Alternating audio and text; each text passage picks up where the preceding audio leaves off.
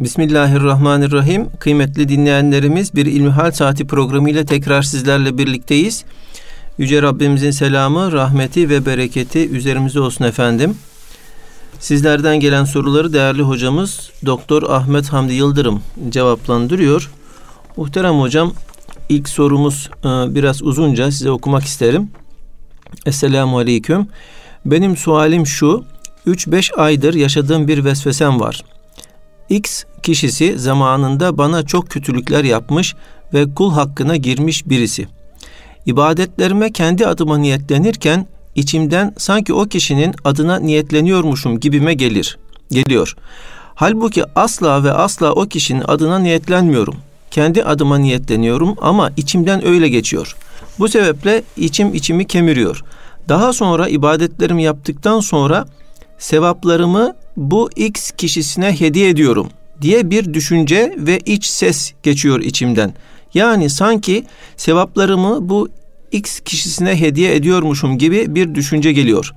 Ve böyle olunca sanki sevaplarım ona gidiyormuş gibi hissediyorum. Gerçekten bu düşünce beni çok üzüyor.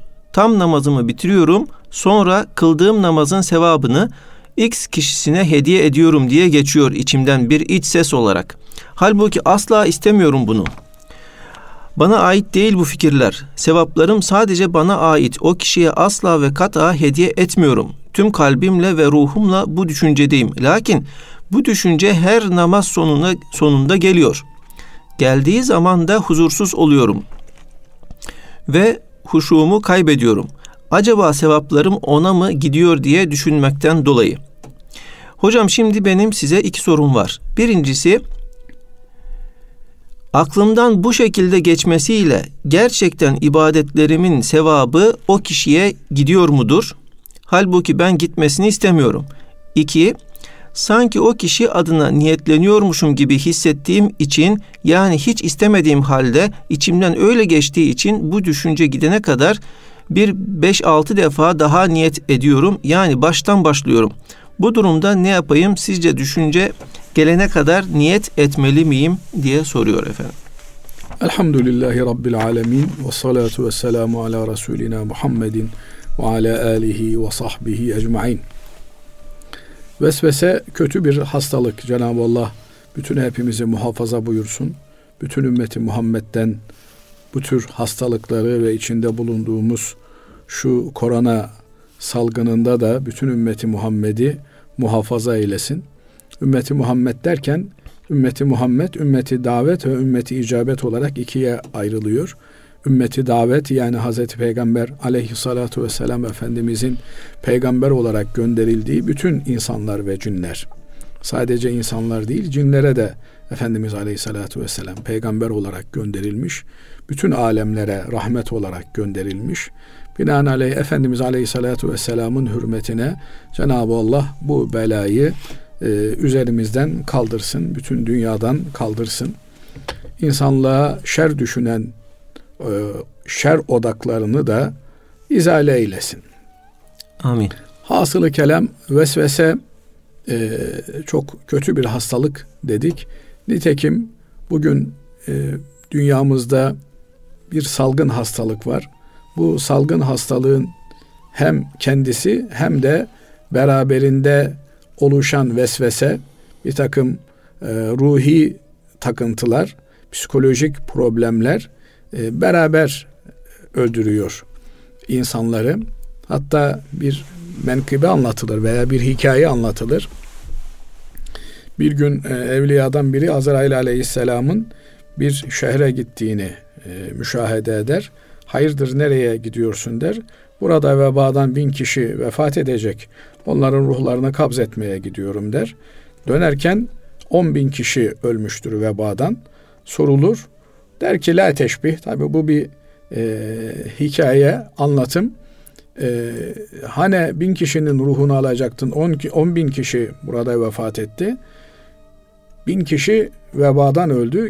Geri kalan dokuz bin kişi ise vesveseden öldü ama ne olacak bizim durumumuz diye psikolojik takıntılardan vefat ettiler. Dolayısıyla e, bu tür takıntıların, bu tür hastalıkların mutlak surette tedavi edilmesi gerekiyor. Şimdi kardeşimiz özelinde düşünecek olursak biriyle arasında bir mesele geçmiş. E, o kişiye hakkının olduğunu düşünüyor. E, o kişinin kendisine haksızlık yaptığını düşünüyor. Onunla bir e, mücadele etmiş zihin dünyasında. Onunla uzun uzadıya e, diyalogları olmuş. Binaenaleyh bu onun zihninde, ruhunda, kalbinde önemli bir yer tutmuş. Bunu izale etmeden, bu meseleyi bitirmeden bu kardeşimizin rahat etmesi mümkün değil. Şimdi yapılan bir araştırma gösteriyor ki insanlar nekahet dönemlerini yani hastalıktan iyileşme süreçlerini uzun veya kısa geçiriyorlar. Neye göre uzun veya kısa geçiriyorlar? Yapılan araştırma diyor ki içlerinde kin barındıran, birilerine karşı öfke barındıran kimselerin hastalıktan iyileşme süreleri barındırmayanlara göre daha uzun oluyor. Bu e, zihnimizi meşgul eden şeyler bizim sadece zihnimizi meşgul etmekle kalmıyor. Ruh dünyamızı ve hatta maddi tarafımızı da tahrip ediyor. Bu yönüyle kimseye karşı kin beslememek gerekiyor. Uzun yaşamak isteyen, kaliteli yaşamak isteyen, iyi bir hayat sürmek isteyen kimselerin yapmaları gereken şeylerden bir tanesi de zihin dünyalarını boş işlerle meşgul etmemek, kalplerini, ruhlarını ona buna kin tutmak, işte hesap gütmek, efendim intikam almak gibi olumsuz duygulardan temizlemeleri gerekiyor. Binaenaleyh bu kardeşimizin ya profesyonel bir yardım alması gerekiyor, psikiyatrlara gidip bu noktada yardım alması gerekiyor veya kardeşim ben o kardeşimize de hakkımı helal ettim, bitti, kapandı, o defter silindi deyip de e, bu meseleyi zihin dünyasından çıkartması lazım geliyor. O mesele onu meşgul ettiği sürece bir yerden patlak vermeye devam edecek. Bu yönüyle e, kitaplarımız der ki insan eğer boşsa yani e, ferah dediğimiz boş vakti varsa o boş vakti hayırla doldurmazsa şeytan o boş vakti kötü şeylerle doldurur. Onun için gençlik için en büyük tehlike boş vakit ve varlıktır. Yani adamın e, varlığı varsa, aklından geçen şeyleri yapabilecek imkanı varsa, bir de boş vakti varsa, o zaman şeytan onu fuzuli şeylerle, olumsuz şeylerle meşgul eder. Bu kardeşimizin yapması gereken önce kendisini doğru şeylerle, hayırla meşgul etmesi. Ondan sonra da bu kötü düşünceleri e, efendim bana haksızlık yapıldı, benim hakkıma girildi, e, hakkım gasp edildi, bana zulmedildi gibi düşüncelerden kurtulması lazım. E peki bana hakikaten zulmettiler. Yani e, ben şimdi niye hakkımı helal edeyim? E çünkü seni rahatsız ediyor. Sende bir problem meydana getirmiş. Hayatında bir aşamadığın eşik haline gelmiş. Dolayısıyla kendine zarar veriyorsun. Karşıdaki adama zarar vermiyorsun. He, Allah'ından bulsun da diyebilirsin. Ben Allah'a havale ettim. Bir hak gütmüyorum. Allah'a havale ettim. Allah aramızı kıyamet gününde bulacak. Biz Müslümanlar olarak şuna inanıyoruz ki kıyamet e, koptuktan sonra bir takım alemler yaşanacak. Yani bir takım aşamalar olacak. Bu aşamalardan bir tanesi de hesaplaşma, kısaslaşma, e, öc alma tabiri caizse aşamasıdır. Alemul mukassat deniliyor buna. Yani boynuzlu koyun boynuzsuz koyundan hakkını alacak. Sadece insanlar değil bütün varlık alemi bir hak iddiasıyla oraya gelecek ve kimin kimde hakkı varsa o hakkını alacak. Kimseye zerre miktarı zulmedilmeyecek. Zerre nedir? Loş bir ortamda güneş vurduğunda havada uçuşan işte küçük e, atomcuklara zerre deniliyor. O kadar bir zulüm kimseye yapılmayacak. Herkes hakkını alacak, herkes müstahakkına orada kavuşacak. Binaenaleyh bu tür şeyleri zihin dünyamızda büyüterek kendimizi yıpratmamıza gerek yok. Alemlerin Rabbi olan Allah'a havale etmek. gerekiyor. Kaldı ki biz ne kadar e, iyi bir kuluz. Acaba biz Allah'ın bize vermiş olduğu nimetlere karşı şükran duyguları içerisinde miyiz? Allah'ın bize yüklediği vazifeleri yerine getirebiliyor muyuz? Yani biz ne kadar adaletle davranıyoruz? Dolayısıyla nasıl biz bağışlanmaya muhtaçsak bize karşı yapılan yanlışları da aynı duygularla bağışlayabilmemiz lazım gelir. Sözü fazla uzatmak istemiyorum ama şunu e, hatırlatmama müsaade edin. Ebu Bekir Efendimiz radıyallahu teala an Efendimiz Aleyhisselatü Vesselam'ın yanından ayrılmayan o mübarek sahabi Efendimiz Aleyhisselatü Vesselam'dan sonra en faziletli insan. Hatta Ebu Bekir Efendimizin imanı terazinin bir kefesine konulsa, diğer Müslümanların tamamının imanı bir kefesine konulsa ki o diğer Müslümanlar dediğimizin içerisinde Hazreti Ömer, Hazreti Osman, Hazreti Ali, Aşere-i Mübeşşere hepsi var. Yine Ömer'in imanı daha ağır basar deniliyor. Böyle bir e, zat e, biliyorsunuz kızı muhterem annemiz, kerimesi Ayşe validemiz e, bir iftiraya uğruyor. Büyük bir fitne meydana geliyor. Efendimiz Aleyhisselatü Vesselam bir yandan üzülüyor. Ebu Bekir Efendimiz bir yandan üzülüyor. Hazreti Ayşe validemiz üzülüyor.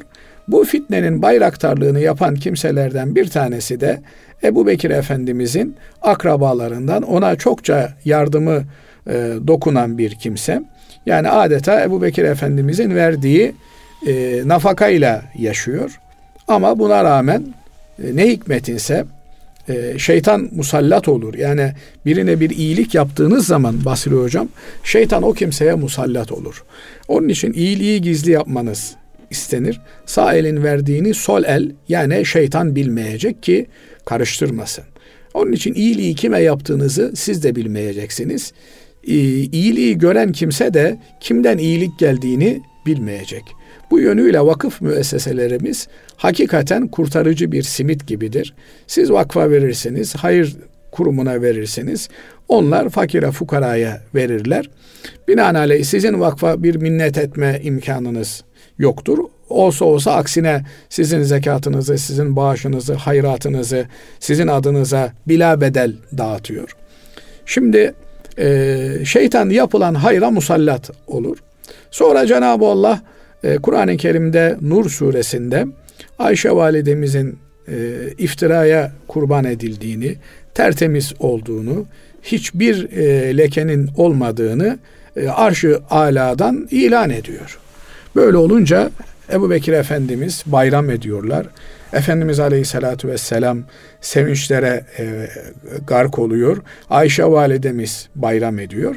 Bu arada Ebu Bekir Efendimiz bu fitneye e, bu fitnede başrolde oynayan o yardım ettiği kimse ile ilgili vallahi artık ona yardım etmeyeceğim diyor.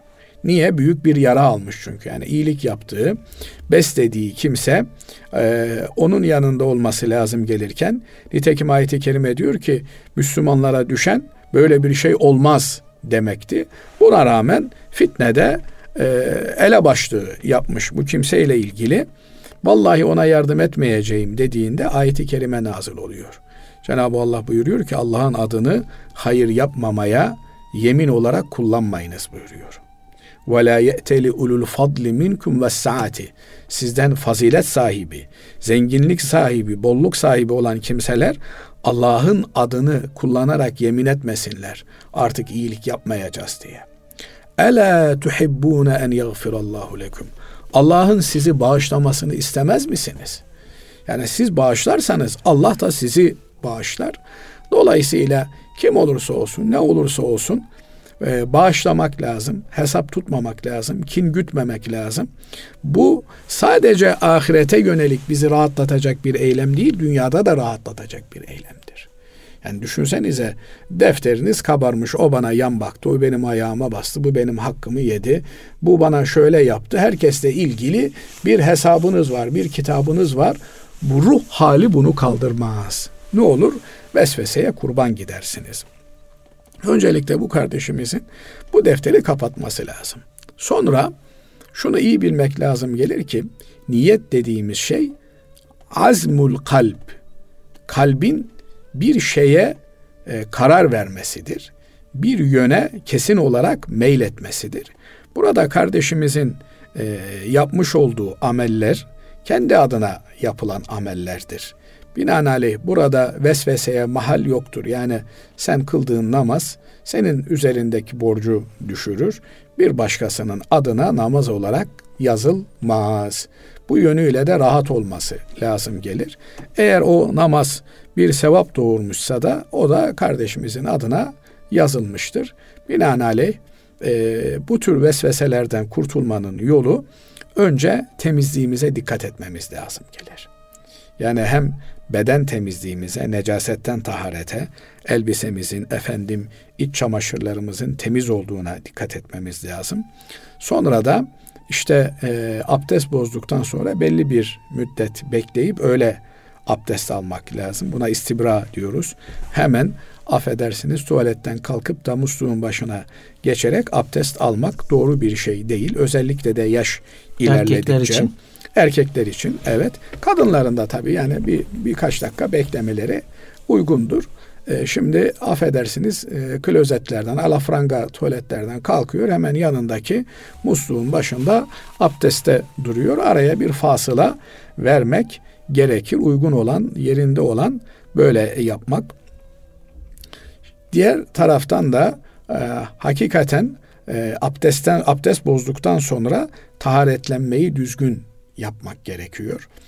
Böylelikle namaza bir ön hazırlık abdestle başlıyor, temizlikle başlıyor.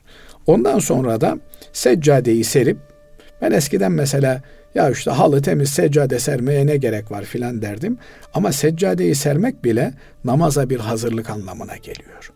Yani e, namaza öyle e, palas panduras değil de bir ön hazırlıkla girmek gerekiyor.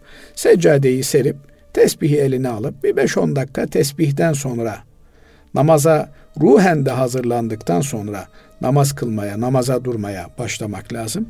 Tabi e, bir başkasının işinde çalışıyorsa bir kimse böyle uzatmaya e, ortam müsait olmayabilir. Nitekim işte hak meselesi var. İşverenin hakkına da girilmiş olur. Ama özellikle de evinde kılıyorsa efendim namazdan önce bir müddet seccadede oturup tesbihatla meşgul olmak, ruhen, kalben namaza hazır olarak namaza başlamak lazım. Ve bu süre içerisinde de Allah'ın bütün kullarına karşı e, iç alemimizi temiz tutmaya gayret etmemiz gerekiyor. Böyle yaparsak inşallah bu vesveselerden de kurtulmamıza vesile olmuş olur. Ama e, kardeşimizin işte bekleyip de niyetini geciktirmesine gerek yok. Niyet ettim ya Rabbi senin için namaz kılmaya, senin rızasını kaz, rızanı kazanmak için namaz kılmaya diyerek namazına durur. Ondan sonra e, sevabı da namazı kim kılmışsa ona gider. Bu yönüyle de bir tereddüte gerek yok. Evet hocam. Teşekkür ederiz efendim. Allah razı olsun. Kıymetli hocam ikinci sorumuz şöyle. Efendim benim babam esnaflık yapıyor. Dükkanına gittiğimiz zamanlar insanların razı olmayacağı işler yaptığını görüyorum. Onun kurduğu sofrada yemek yememiz e, bize helal midir diye soruyor. Şimdi tabii insanların razı olmayacağı işler ifadesi kapalı bir ifade. Ama anlayabildiğimiz kadarıyla kardeşimiz şunu söylemeye çalışıyor. Babamın bir takım şaibeli, şüpheli işleri var. Dolayısıyla babamın kazancı şaibeli, şüpheli bir kazançtır. Ee, şaibeli, şüpheli olan şeylerden uzak durmak gerekir. Ee, Efendimiz Aleyhisselatü Vesselam El halalu beyyinun vel haramu beyyinun helal açıktır, haram açıktır. Aralarında e, şüpheli olan yani e, haram gibi veya helal gibi yani tam helal değil, tam haram değil, şüpheli olan. Şüphe zaten benzer demek, benzeşme demek. Bu tür benzeşmeli şeyler var. Bunları da kim terk ederse dinini, namusunu korumuş olur diyor Hazreti Peygamber aleyhissalatü vesselam Efendimiz. Sonra da her padişahın bir e, özel alanı vardır. Bir korunaklı alanı vardır. E, orayadan uzak duran kimse kendini kurtarmış olur, selamete çıkartmış olur buyuruyor. Binaenaleyh haramların etrafında da böyle bir alan vardır. Bu alana yaklaşmamak lazım. Mayınlı bir alan vardır. Bu alana yaklaşmamak lazımdır diyor Efendimiz Aleyhisselatü Vesselam. Fakat şunu da unutmamak gerekiyor ki bir yerde haram var, bir yerde de haram şüphesi var. İlla birini işlemek gerekiyorsa haram şüphelisi olanı işlemek lazım. Çünkü kesin haramla şüpheli haram birbirinden farklı şeyler. Bir yerde farz var, bir yerde de haram şüphesi olan bir şey var.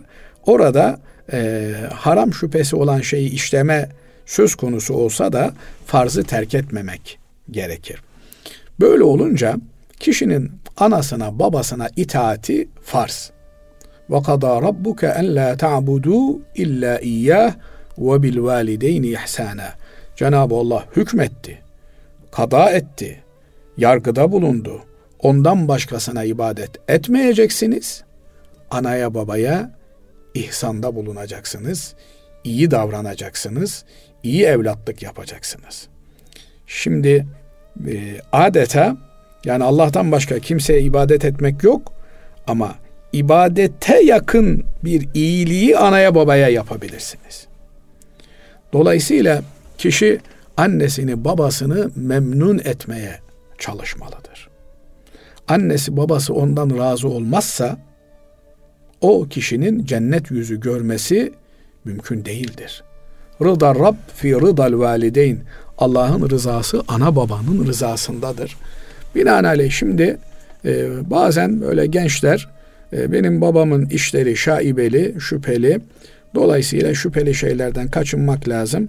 Ben babamla aynı sofraya oturmam, onun yemeğini yemem. Ama babanın rızasını alman lazım, babanın gönlünü yapman lazım. Babanın senden memnun olması lazım. Gel sofraya dediğinde e sen o sofraya gitmezsen, baban sana darılırsa, baban sana kırılırsa sen kaş yapayım derken göz çıkartmış olursun. E peki ne yapayım babamın bu yanlışına susayım mı? Yok. Fakat unutmamak gerekiyor ki tebliğ dediğimiz veya emri bil maruf dediğimiz iyiliği emretmek, kötülükten sakındırmak, nehyanil münker yapmak bir takım usul ve erkana bağlıdır. Öyle ulu orta e, bir emri bil maruf, nehyanil münker yapılmaz.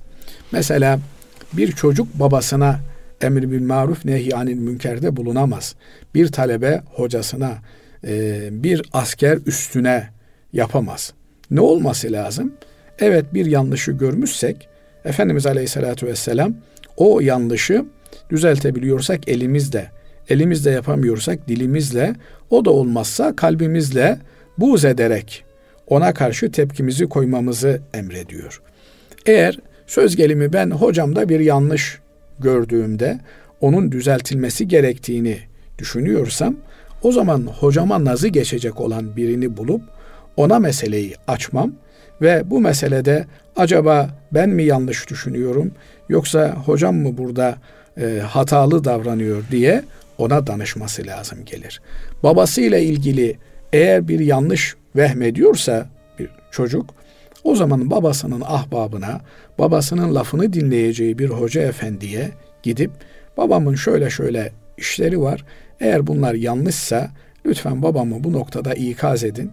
Bir usulüne uygun, adabına, erkanına uygun davranın. Mesela bu e, tür şeylerden bir tanesi e, eğer bir adamın bir yanlışını görmüşsek, bir kardeşimizin bir yanlışını görmüşsek, ulu orta ona o yanlışını söylemek onu rencide eder. Orada maksat eğer üzüm yemekse tenhada bir yerde belki bir mektup yazarak, belki bir kağıt bırakarak efendim şöyle bir tavrınızı, hareketinizi gördüm. Kanaatimce bu yanlıştır. Bu noktada kardeşlik vazifesini yapmak için sizlere hatırlatmak istedim diye e, önemli olan hatırlatmayı yapmaktır. Bu gibi noktalar hassas noktalar olduğu için delikanlılar bu gibi noktalarda bizzat biz şey yapalım, söyleyelim, edelim, kavga edelim. Anayla babayla kavga edilmez. Anayla babayla dargın durulmaz, küs durulmaz. Binaenaleyh yapılması gereken şey annenin babanın gönlünü yapmaktır. He sana açık bir haram olan şeyi emrediyorsa şu şarabı içeceksin, efendim şu leşi yiyeceksin türünden bir şeyi söylüyorsa o zaman elbette ben bunu yapamam diye nazikçe ifade etmek gerekiyor. Aksi takdirde babamın kazancı şüpheli diyerek babayı reddetmek, gönlünü kırmak, e, bir farzı terk etmek anlamına gelir ki bu doğru bir şey değildir.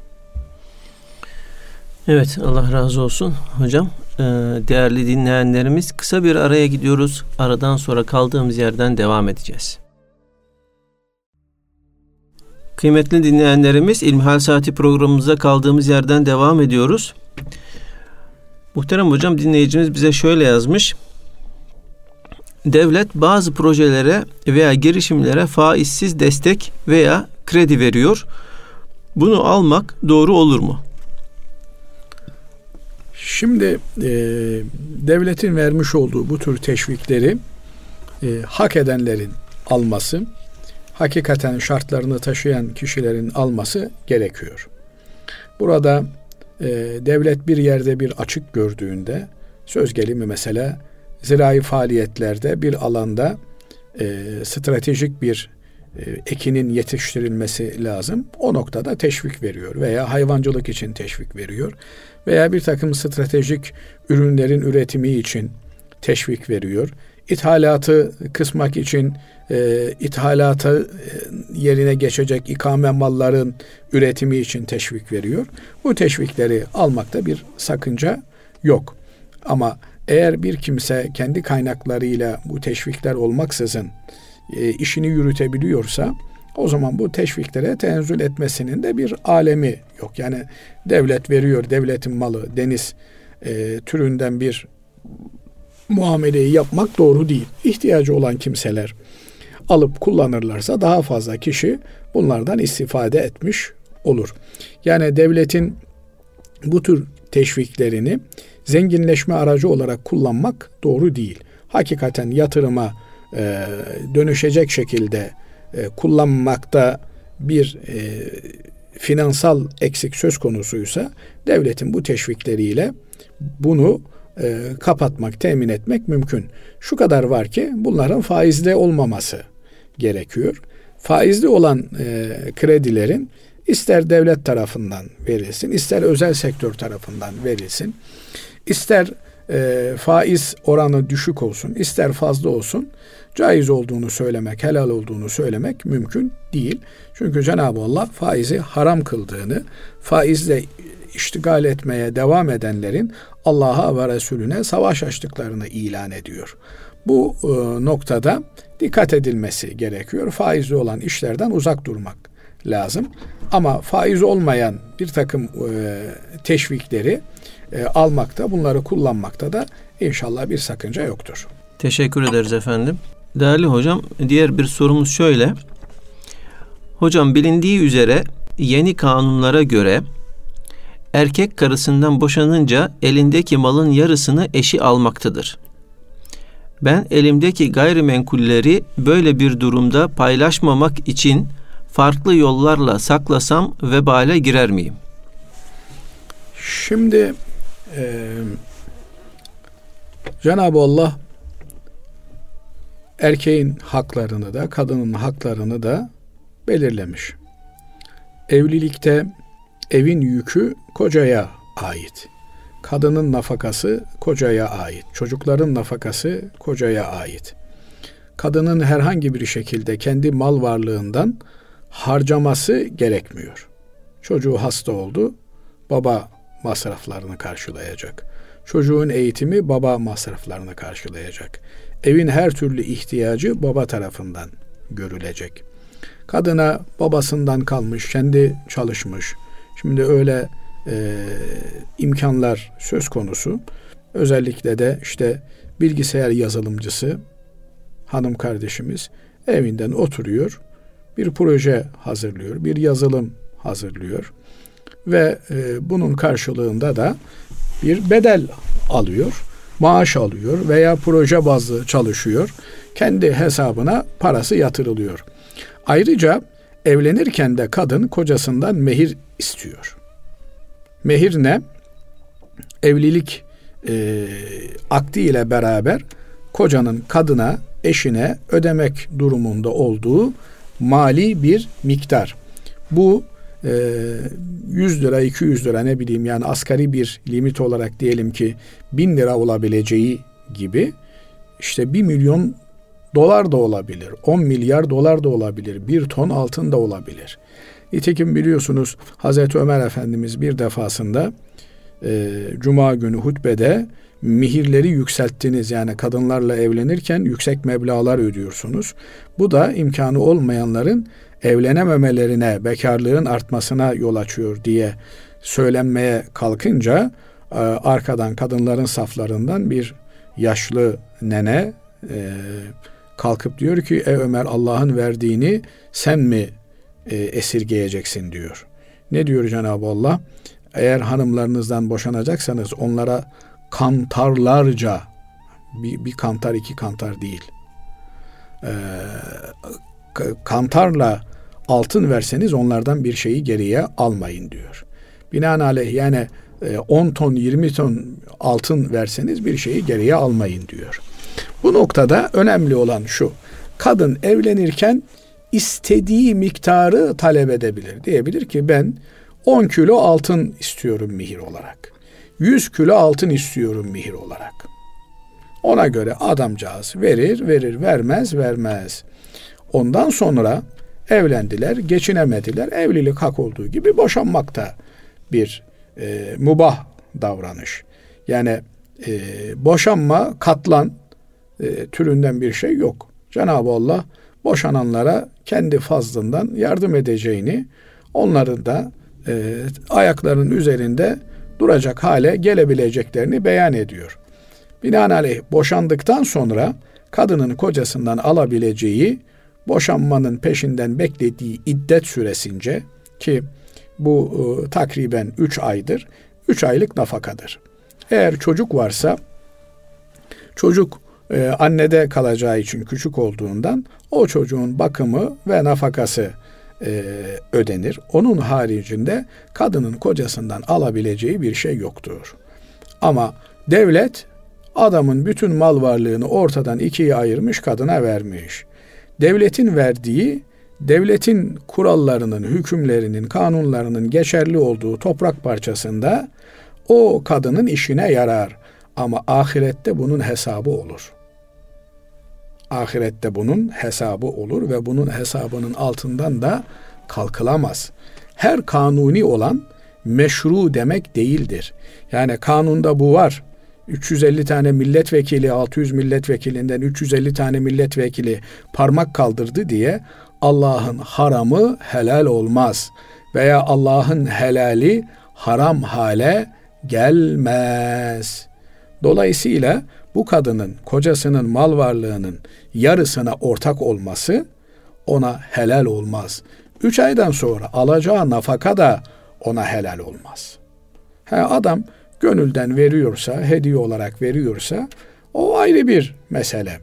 Yani e, ama öyle değil de bir mecburiyet olarak veriyorsa, efendim kanunların dayatmasıyla, zoruyla veriyorsa bu e, yaşadığı sürece Türkiye'de hak olarak ileri sürebileceği bir şeydir ama öldükten sonra eğer ahirete inanıyorsa bir kimse kanunlarda bu vardı. Efendim e, kanunlar bu düzenlemeyi yaptı. Ben de buna karşılık bunu aldım deme lüksü olmaz öbür tarafta. Öbür tarafta ahirette e, Türkiye Cumhuriyeti'nin kanunları geçmiyor. Allah'ın hükümleri geçiyor.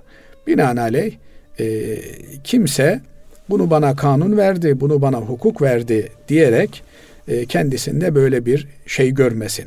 Böyle olduğu için de yani adamın e, malını kurtarması kadar doğal bir şey olmaz. E, fakat bu gibi şeylerde insanlar hep kendilerini haklı görürler. İşin iç yüzü ancak tarafsız bir bilene, ahiret endişesi ve korkusu olan bir bilene danışmakla çözülebilir. Belki kadının farklı mağduriyetleri vardır. Belki e, o dönem içerisinde e, adamın mal varlığını edinmesinde kadının yardımları olmuştur. Kadının malı orada kullanılmıştır, altınları kullanılmıştır. Bu gibi durumlarda e, bir hak doğacağını da unutmamak gerekiyor. Onun için tarafları dinlemek ve taraflara e, Allah'ın hükümlerini beyan etmek gerekiyor.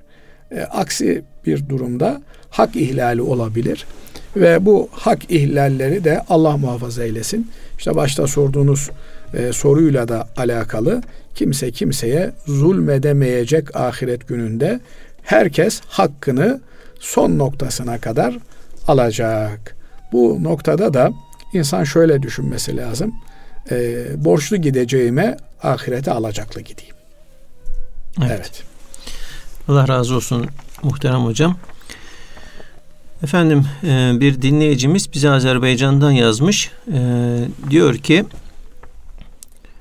Hocam bir sorum olacak. Oruçlu kimse kazayı gerektirecek bir şey yaparak orucu bozsa Ramazan ayında e, Ramazan ayından sonra kaza gerekir diyoruz. Ramazan ayında bir orucu bozsa Ramazandan sonra kaza gerekir diyoruz. Madem oruç bozuldu, kazası gerekiyor. Neden iftar ederek yemek ve içmeye devam etmiyor? Diyorlar ki orucuna devam etmeli. Bunun bir hikmeti veya mantığı var mıdır diyor. Tabii var. Niye var? E şimdi Ramazan ayı herkes oruç tutuyor. Sen e, diyelim ki e, kusmuşsun ağız dolusu.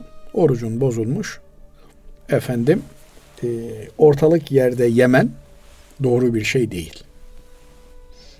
Veya e, işte e, bir başka şeyden dolayı orucunu bozmuşsun.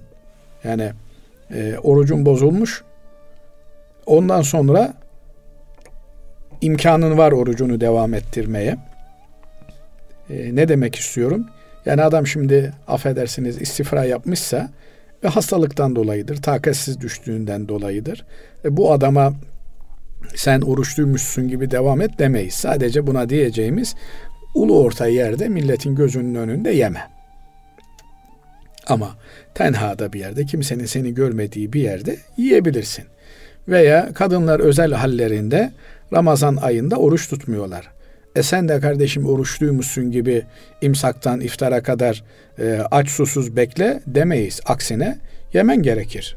Fakat yerken de ulu orta yemek doğru değil. Yani insanların seni görmediği yerde yemen doğru. Veya işte e, apartmanda oruç tutmayan kadınlara ziyafet vereyim, çay partisi yapayım. Bu da doğru değil. Yani Ramazan ayının kendine ait bir hürmeti var. Ramazan ayında oruç tutanlar, tutabilenler oruçlarını tutacaklar. Tutamayanlar da tutanlarla beraber aynı Ramazan atmosferini yaşayacaklar. Yani onlar yemelerini, içmelerini gizli olarak yapacaklar. Bir şeyden dolayı orucu bozuldu. E peki bu orucu bozulan kimsenin eğer sıhhati müsaitse el veriyorsa kalan günün kalan kısmını da oruçlumuş gibi devam etmesi ondan istenir. Bu bir farz değildir. Bu bir vacip de değildir. Fakat bu Ramazan-ı Şerife hürmetin bir parçasıdır. Saygının bir parçasıdır. Oruç tutanlara saygının da ayrıyeten bir parçasıdır. Bir de nefsi alıştırmamak gerekir. Bir hikaye anlatırlar. Adamın bir tanesi e, affedersiniz merkebine tuz yüklemiş. E, bir yerden bir yere gidiyor. Gittiği yerden de küçük bir çaydan geçiyor. E, merkep nasıl olduysa çayda tökezlemiş, düşmüş. Düşünce e, tuz suda erimiş. Kalkmış bakmış ki hafiflemiş. Ondan sonra her defasında o çaydan geçerken düşüyor. Böylelikle tuzdan, ağırlıktan kurtulmuş oluyor. Adamcağız şaşırmış ne yapacağını bilemiyor. Hocaya sormuş. Demiş ki hoca sen bu sefer demiş pamuk yükle demiş, yün yükle demiş hayvana. Tabi bu sefer e, tekrar çaydan geçerken düşünce suyu çeken e, yün daha da ağırlaşmış. Tövbe billah bir daha oradan e, düşmemiş. Şimdi nefis de böyledir. Alıştı mı bir şeye onu devam ettirir. Dolayısıyla bir kaza olmuş. Orucun bozulmuş. Ama sen sanki orucun bozulmamış gibi oruca devam et. Nefsi alıştırma. Nefis bir şeye alışırsa onun devamı gelir. Kaldı ki Ramazan-ı Şerif e, ayına hürmeten, e, oruçlulara hürmeten yine onların yanında yiyip içmemek gerekir. Evet. Değerli hocam bugünlük son sorumuz. Günlük nama günlük kaza namazı kılarken her vakit için kâmet gerekir mi? Yoksa bir kâmet ile bir günlük kaza namazı kılabilir miyiz? Her vakit için kâmet gerekir. Niye? Çünkü farz namazın sünnetidir, sünneti müekkedesidir kâmet. Cemaatte kıldığımızda bir kişinin kâmeti getirmesi, müezzin efendinin kâmet getirmesi diğerlerinin üzerinden bunu düşürmektedir. E, şu kadar var ki her namazın bir ezanı bir de kâmeti vardır. Eğer bir günlük bir yerde kaza kılıyorsak bir ezan okuruz. Ondan sonra her namaz için kâmet getirerek efendim e, namazlarımızı eda etmiş oluruz. Namaz e, kâmetle beraber sünnet-i müekkede olduğu için kâmetle beraber güzel bir şekilde eda edilmiş olur. Allah razı olsun efendim. Teşekkür ederiz. Kıymetli dinleyenlerimiz bir İlmihal Saati programının daha sonuna ermiş bulunuyoruz. Hepinizi Allah'a emanet ediyoruz efendim. Hoşçakalın.